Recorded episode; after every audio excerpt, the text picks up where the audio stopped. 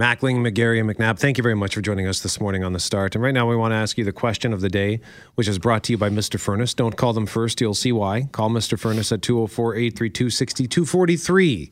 Is it time for a name change for Bishop Grandin Boulevard and Bishop Grandin Greenway? Yes or no? Cast your vote at cjob.com. We'll put that out on Twitter as well at 680cjob. And this ties into the horrific discovery of 215 Indigenous children's remains at a former residential school in British Columbia, which has sparked mourning and is sending shockwaves across the country. And it's also having so many people say, well, what do we do with this information? Where do we take this? Where should we go next? How do we learn more, learn better, talk to our kids about this? And, and what do we do, Greg, to reconcile this part of Canada's history? Just so many things to be done following this discovery. Yeah, our good friend, author David Robertson joins us now. Uh, good morning, David.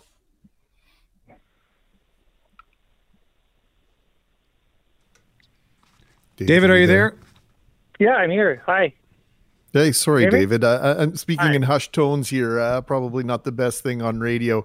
Uh, we shared a couple of uh, text messages yesterday about whether or not you'd be willing to speak with us this morning, and whether you're, you know, emotionally uh, in that place where you could speak publicly about it. Uh, and you know, I just want to know how are you managing all this, and and how are you doing?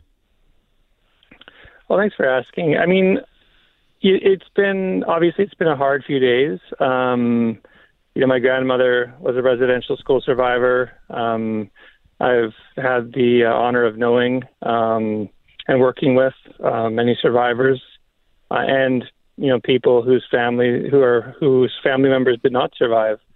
And you know, it's been a it's been a hard few days. Um, but you know, I think at the same time. Um, in in know in in knowing uh, what has happened and and having it um, you know w- widely shared uh, as it has been. Um, I think I hope that it it, it creates uh, a motivation to mobilize people and to work towards um, to work towards change. Um, you know, I think that um, this is this is finally a time where people realize um, that this was a genocidal system. And um, if we recognize that truth, then we can move forward in a better way, um, as, as painful as it is. Why is it so important, David, that the use and it and it should be used, it should be said genocide, and yet there still still seems to be a real sticking point with that term for some people. Why why is it important that we now move forward with that word applying to our, the residential school system? Uh, because it's the truth. You know, I think that um, if we if we call it anything else, we are not honoring the children who survived the school system and the children who did not survive. Um, you know, we, we have to we have to if we're going to move forward in a good way, if we're going to find ways to to work through this and heal, um, we also we have to accept the system for what it was. Um, we have to learn about it. We have to become articulate in it we have to understand that we all have a role because it's not Indigenous history, it's Canadian history. It's a part of um, what shaped this country. And because of that, uh, we have to acknowledge what it, what it was, what it is. And in doing so, um, I feel like we're better positioned to, to really work through this together um, and to really come together to find solutions as a community, as a larger community. Um, and that's what it's going to take um, because this um, system has had long, long-reaching effects, and it will continue to do so. The last school closed down in 1996. Mm-hmm. Um, my dad used to say that uh, trauma, uh, you know, healing takes as long as the trauma lasted for. So, you know, the, the, the school system opened in the, you know, within in the 19th century. It's going to take a long time, but if we don't start now, um, this is something that we're going to be doing for even longer. And um, and so we definitely need to accept the system for what it was. And books help. Um, there's no there's no excuse right now not to know the history. Um, it's there for us. We just have to have the will to learn. David, you tweeted in recent days do more than tweet about the news that has come to light in this country. What's your role in working towards reconciliation? What, what, what prompted you to, to speak on that, to, to, to tell people do more than just tweet? I was listening to an elder this morning, and you know, one of the things that I heard was that we can we read we can read books, we can listen, which we should. Um, we can do all those things.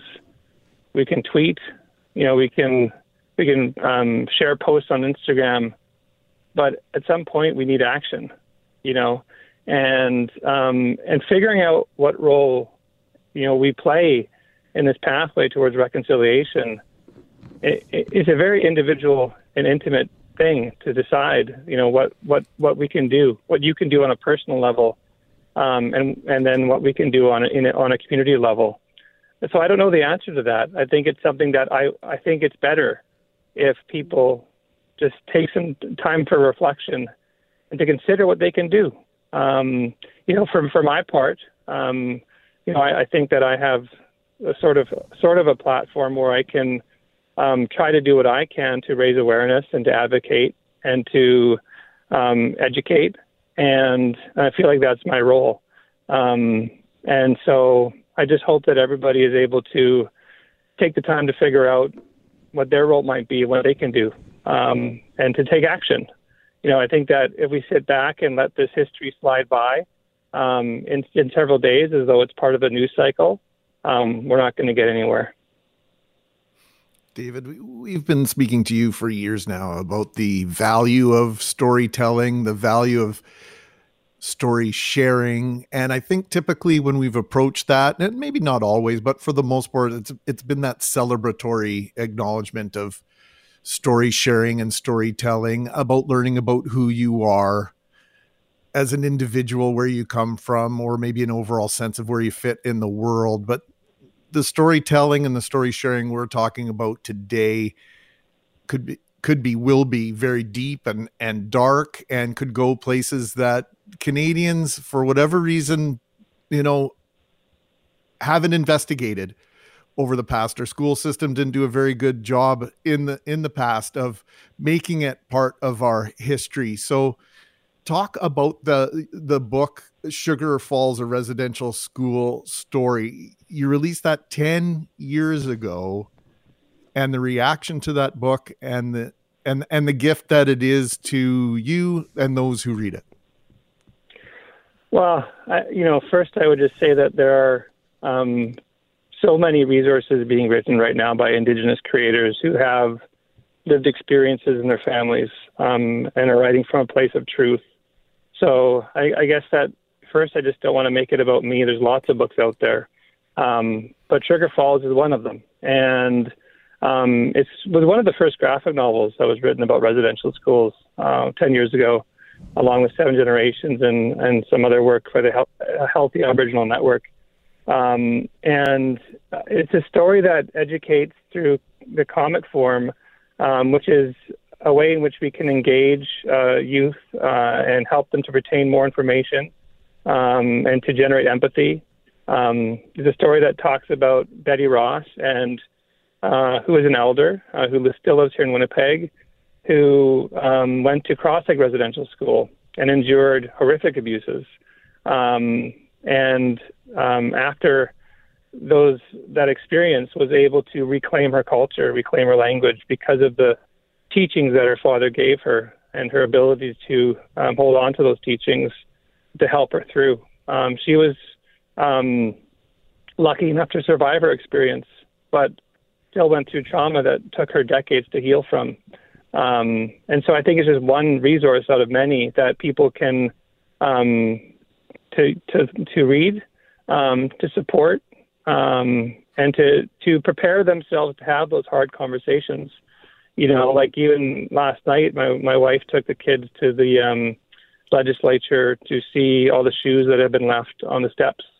Um, and, you know, um, the kids had questions. And we have to be prepared to answer those questions. So we can't just expect our, only our kids to learn uh, because it is being taught in schools now. We also have to learn um, because um, our kids need to know, and we need to find the appropriate way to talk to them at the appropriate ages. Um, and so books books are a big help uh, in that in that uh, in that way. Mackling, McGarry, and McNabb. Continuing now our conversation, Loren, with author David A. Robertson.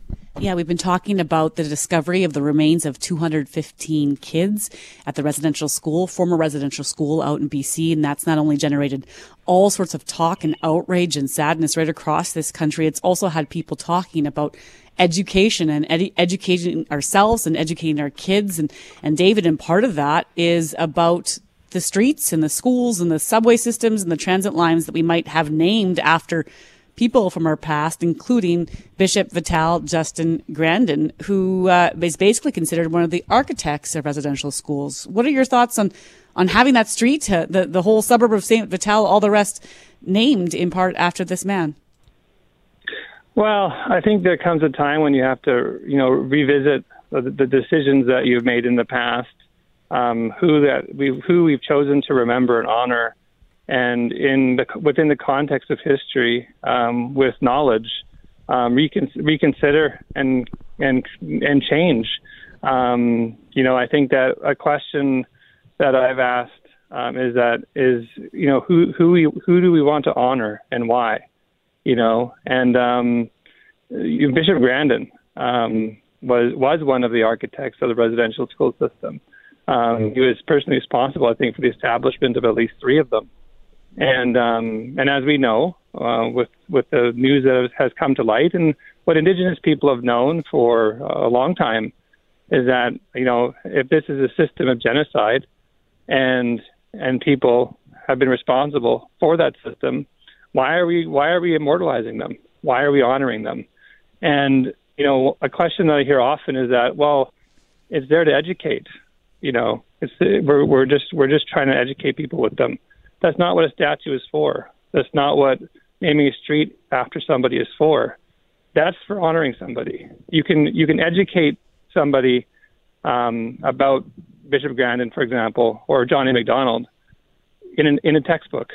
Um, and so I think we need to reconsider um, the naming of schools, the naming of streets, uh, the erecting of statues for people who have done um, horrific things. Um, you know, and th- and in this case, created a system which has led to the deaths of thousands of children. Um, and you know, these these these children in in uh, British Columbia, um, these 250 children, 215 children, um, there'll be more. And mm-hmm. um, you know, there are other there are other mass graves in uh, in this country, and they'll be they'll be discovered. And this question will keep coming up and I think we need to be proactive um, and make better choices. And um, we just have to have the will to do it. And I will say that you know I think Mayor Bowman has had a difficult job, um, and I think he's he's doing he's doing pretty good um, in the last couple of days with how he's been handling this. Um, I know that he listened, and um, and so I, I respect him for that. And David, before we let you go, we only have about 90 seconds. But one of the books that you've written, one of the many books, uh, we spoke to you about it back in February for I Love to Read Month, and it was a children's book called When We Were Alone. How can that help parents wanting to teach their young kids about the experience? Yeah, I mean, When We Were Alone was really one of the first picture books um, for early early uh, readers about residential schools. And what it does is, is it enables parents and teachers to have, you know, rudimentary but important conversations about the residential school system in ways that won't traumatize them and won't scare them, um, but that will help to lay a foundation so that they can um, build from there and learn more as they get older. Um, so I think it's an important text, and it's one of now several picture books that have been written about residential schools that um, I think every kid should read and every parent should should buy and read to their kids. Every teacher should have in their classroom. Um, and um, and again, you know, books to me, books are one of the most important ways that we're going to get through this because stories are truth, and um, and we need to be reading these stories. David Robertson joining us live on 680 CJOB. David, thank you so much. Always a pleasure, sir. We very much appreciate your insight. Thank you for having me. Um, you know, you three are good people, and uh, I really appreciate you uh, you having me on this morning.